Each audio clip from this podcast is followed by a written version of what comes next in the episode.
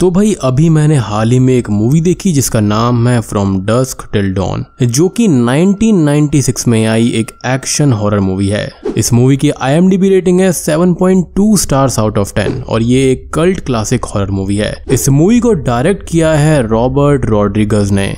Movie काफ़ी मज़ेदार है और यहाँ पर सलमा हायक भी इस मूवी के अंदर है। तो आपको देखने में काफ़ी मज़ा आएगा। और भाई, मैंने हाल ही में एक्सप्लेन किया है यहाँ पर एक सच्ची घटना पर आधारित मूवी एमिटेबल हॉरर को, जो कि काफ़ी बढ़िया मूवी है। अगर नहीं देखी है तो जाकर देख लेना। उसका लिंक आपको नीचे डिस्क्रिप्शन में मिल जाएगा। और इस मूवी के काफ़ी सारे सीक्वल्स और वीडियो गेम्स और सीरीज़ वगैरह रखी है। तो अगर आपको ये मूवी अच्छी लगती है तो आप मुझे बताना, मैं इसके आने वाले सीक्वल्स को भी एक्सप्लेन कर दूँगा। क्योंकि यहाँ पर एस्टेक टेंपल के बारे में बात करी गई है, जो की काफ़ी इंटरेस्टिंग है। इस वीडियो को दस हज़ार लाइक्स दे दो अगले सीक्वल के लिए। तो चलिए, अब बिना किसी देरी के चलते हैं सीधा वीडियो की तरफ़। मूवी की शुरुआत एक शॉप सीन को दिखाते हुए होती है, जिसके अंदर एल नाम का एक ऑफिसर एंटर करता है और शॉप के ओनर पीट से कन्वर्सेशन करने लगता है कि आज दो रॉबर्स ने एक बैंक को लूट लिया और हादसे के टाइम शूट आउट में कुछ पुलिस वालों की जान भी चली गई। फर्दर एल ये बताता है कि रॉबर्ट्स ने एक ग्लोरिया नाम की वुमेन को किडनैप भी कर लिया है। ये कहकर एल वॉशरूम चला जाता है और तभी वहाँ से दोनों रॉबर्ट्स यानी कि सैथ और रिकी निकलते हैं और चुपके से पीट के सामने काउंटर पर आ जाते हैं। उनके साथ यहाँ पर दो हॉस्टेजेस भी रहती हैं जिन्हें उन्होंने पुलिस से बचने के लिए पकड़ा हुआ था। वो पीट को कहते हैं कि पुलिस को यहाँ से जल्दी भगाओ और वापस शॉप में अंदर की तरफ़ जाकर वो छुप जाते हैं। अब एल वॉशरूम से बाहर आता है और काउंटर पर पेमेंट करने के लिए जाता है कि रिकी उसको गोली मार देता है। ये देखकर शॉपकीपर पीट बहुत गुस्सा हो जाता है और चिल्लाने लगता है, लेकिन रिकी उसको भी गोली मार देता है और सैथ उसके साथ में ये बहस करता है कि वहाँ पर बैंक के अंदर भी उसने ऐसे ही बिना मतलब पुलिस वालों को मार दिया था। अब यहाँ पर पीट मरा नहीं होता और वो नीचे से गन लेकर उठता है और वहाँ पर फायरिंग शुरू हो जाती है। शूट आउट में रिकी को हाथ में गोली लग जाती है, जिससे कि उसको काफ़ी दर्द होता है। सेथ वहाँ पर रखी हुई बियर की बॉटल्स को शूट करता है, जिससे पीटर के ऊपर पूरी बियर गिर जाती है और वो भीग जाता है। फिर सेथ यहाँ पर टिश्यू पेपर में आग लगाकर उसकी फायर बॉल बनाता है और उसे पीटर के ऊपर फेंक देता है, जिसके अंदर उसमें आग लग जाती है और पूरी तरह से जल जाता है।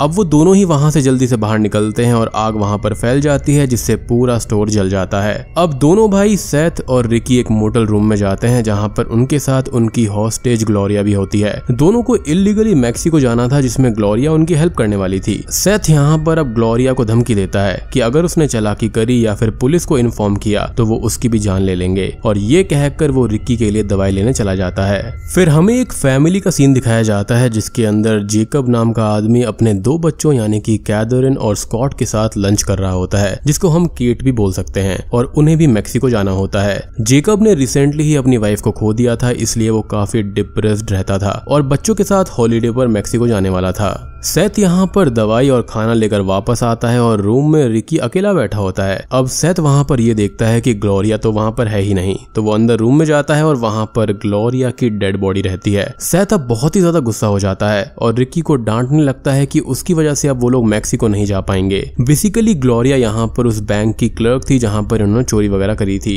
अब जेकब और उसके बच्चे भी सेम मोटल के अंदर रुके हुए थे जिसके अंदर सेथ और रिकी थे। रिकी अब जेकब के रूम में जाता है और उससे आइसक्रीम मांगने लगता है। जेकब यहाँ पर आइसक्रीम लेने जा ही रहा होता है कि तभी वहाँ पर सेथ आ जाता है और उसे मुक्का मारकर उसको गन पॉइंट पर पकड़ लेता है। सेथ यहाँ पर जेकब को कहता है कि वो इन दोनों को मैक्सिको जाने में मदद करे, नहीं तो वो उन्हें मार देगा। तो अब यहाँ पर सेथ और रिकी जेकब के साथ मैक्सिको जा रहे होते हैं। वो लोग बॉर्डर क्रॉस कर कर मैक्सिको पहुँच जाते हैं और वहाँ पर सेथ का दोस्त कार्लोस उनको टिटी ट्विस्टर नाम के एक बार में रुकने को बोलता है। वो लोग वहीं पर रहते हैं और सेथ जेकब से ये कहता है कि जब उनका दोस्त कार्लोस आएगा तभी वो उन्हें जाने देगा और जब तक कार्लोस यहाँ पर नहीं आएगा, उनको वहीं पर रुकना पड़ेगा। बेसिकली यहाँ पर जेकब के साथ में उसके बच्चे भी थे।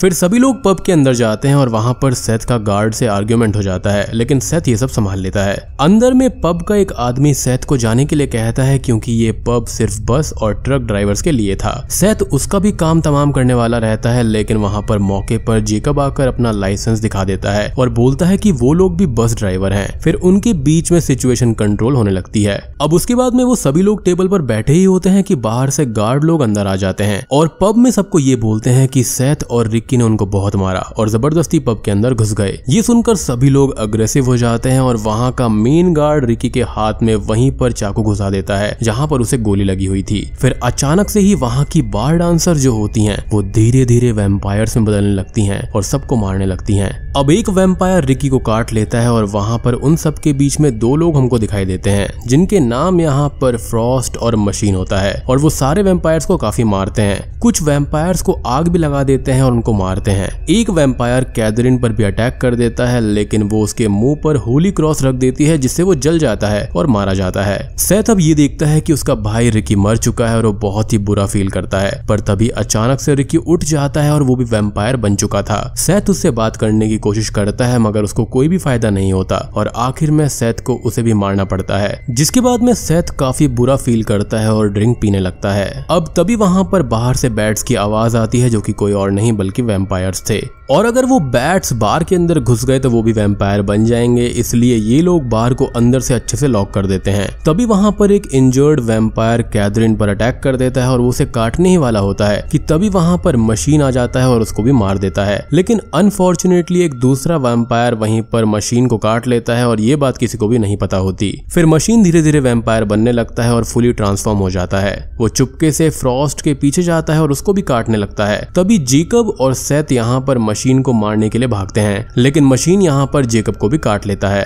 मशीन अब फिर से फ्रॉस्ट पर अटैक करता है, लेकिन फ्रॉस्ट उसको उठाकर गेट के बाहर फेंक देता है, जिससे कि गेट खुल जाता है और सारे बैट्स अंदर आ जाते हैं। अब तक फ्रॉस्ट भी वेम्पायर बन चुका होता है, लेकिन अब तक सेथ कैदरिन और स्कॉट वहाँ से भागकर एक सीक्रेट रूम में चले जाते हैं और डोर को लॉक कर लेते हैं। अब वहाँ पर रूम के अंदर कैदरिन ये बोलती है कि जेकब को उन लोगों ने बाहर ही छोड़ दिया, जिस पर सेथ ये कहता है कि जेकब को वेम्पायर्स ने काट लिया है और वो कभी भी वेम्पायर बन सकता है, जिससे कि उन लोगों को खतरा होगा। तभी सीन शिफ्ट होता है और हम देखते हैं कि जेकब अभी तक वेम्पायर नहीं बना है। वो अपने वुंड को टाई कर कर गन और एक डंडे के यूज़ से उसको होली क्रॉस बना लेता है और उसको लेकर सामने आ जाता है। बेसिकली यहाँ पर जो जेकब है ना, वो एक प्रीस्ट हुआ करता था, जिसकी वजह से उसको इन सब की नॉलेज है। खैर वेम्पायर्स क्रॉस की वजह से उससे दूर रहते हैं और जेकब धीरे धीरे उस सीक्रेट रूम के अंदर आ जाता है। अब वहाँ रूम के अंदर जेकब अपने बच्चों से मिलता है, जहाँ पर वो सेथ को ये कहता है कि वो लोग यहाँ से जल्दी से जल्दी निकल जाएँ। वो ये भी कहता है कि जैसे ही वो वेम्पायर में तब्दील हो, वो लोग उसको मार दें। अब सेथ और दोनों बच्चे वहाँ पर पड़ी हुई चीज़ों से हथियार बनाते हैं और फाइनली चारों लोग उस रूम से बाहर निकलते हैं। जेकब क्रॉस लेकर सबसे आगे चलता है और वेम्पायर सामने से रास्ता खाली करते जाते हैं। वहाँ पर अब वेम्पायर्स बस मौका देखते हैं और धीरे धीरे अटैक करना शुरू करते हैं। सभी लोग वहाँ पर ब्रेवली रिटेलिएट करते हैं। थोड़ी देर के बाद में एक वेम्पायर बहुत बड़े से वियर्ड क्रीचर में बदल जाता है, जो कि काफ़ी डरावना दिखता है, जिसके बाद में वो सेथ पर अटैक कर देता है। पर सेथ उसे मार कर आग में फेंक देता है और कैदरिन भी उसको मार देती है। अब कुछ वेम्पायर्स जेकब की तरफ़ आगे बढ़ते हैं और फिर वापस चले जाते हैं, क्योंकि वो ये देख लेते हैं कि जेकब भी अब उनके जैसा बन रहा है। फिर जेकब पूरी तरह से वैम्पायर में ट्रांसफॉर्म हो जाता है, जिसके बाद जेकब अपने ही बेटे स्कॉट को काट लेता है, लेकिन स्कॉट हिम्मत रखकर अपने वैम्पायर डैड पर गोली चला देता है। तभी दूसरे वैम्पायर्स आते हैं और स्कॉट को काट लेते हैं। कैदरिन ये सब देख लेती है और स्कॉट उससे ये कहता है कि वो गोली चलाए और स्कॉट को मार दे। कैदरिन बहुत ही ज़्यादा सैड होकर अपने भाई को जान से मार देती है। अब वहाँ पर सेथ और कैद कैदरिन ही बचे हुए थे और चारों तरफ़ वेम्पायर्स होते हैं। तभी वहाँ पर दीवार के अंदर होल से सनरेज आती हैं और हमें पता चलता है कि सुबह हो गई है। लेकिन वैम्पायर्स को मारने के लिए गेट खोलना पड़ता ताकि सनरेज अंदर अच्छे से आ पाए। तभी बाहर से कार्लॉस आ जाता है और सेथ उससे ये कहता है कि वो जल्दी से दरवाज़ा तोड़ दे। कार्लॉस ऐसा ही करता है और सनरेज से वैम्पायर्स मारे जाते हैं। सेथ और कैदरिन वहाँ से जल्दी बाहर भागते हैं। अब पब के बाहर सेथ बहुत परेशान होता है और वो कार्लोस को कहता है कि उसका भाई रिक्की मारा गया। और ये लड़की कैदरिन यहाँ पर बची हुई है जो कि अनाथ हो गई है क्योंकि उसके भी सारे लोग मारे गए हैं, यानी कि उसका भाई और उसके पिता।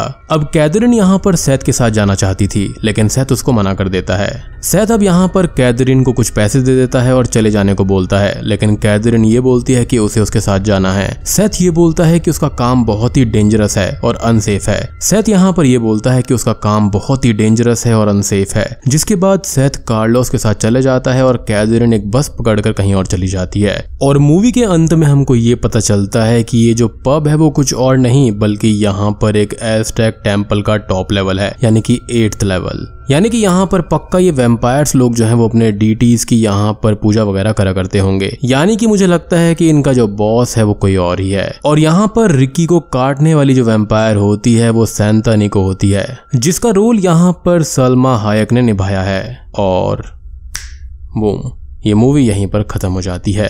तो दोस्तों, ये थी from dusk till dawn movie की कहानी, जो कि एक अमेरिकन एक्शन हॉरर मूवी है। ये काफ़ी लाइट सी एक्शन हॉरर मूवी है उम्मीद करता हूँ कि आपको ये पसंद आई होगी। मुझे इस टाइप की जो मूवीज़ होती हैं, वो थोड़ी बहुत बढ़िया लगती हैं। यहाँ पर एक्शन कॉमेडी रोमांस वगैरह काफ़ी बढ़िया होता है। और फाइनेंशियली इस मूवी ने काफ़ी अच्छा किया था बॉक्स ऑफ़िस पर। यानी कि ये एक बॉक्स ऑफ़िस सक्सेस रही थी। इसके बाद में इसके काफ़ी सारे सिक्वल्स वीडियो गेम्स वगैरह वगैरह बने हुए हैं। तो अगर आपको ये पसंद आई है तो आप बता देना, मैं इसके बाकी पार्ट्स को भी लेकर आ जाऊँगा।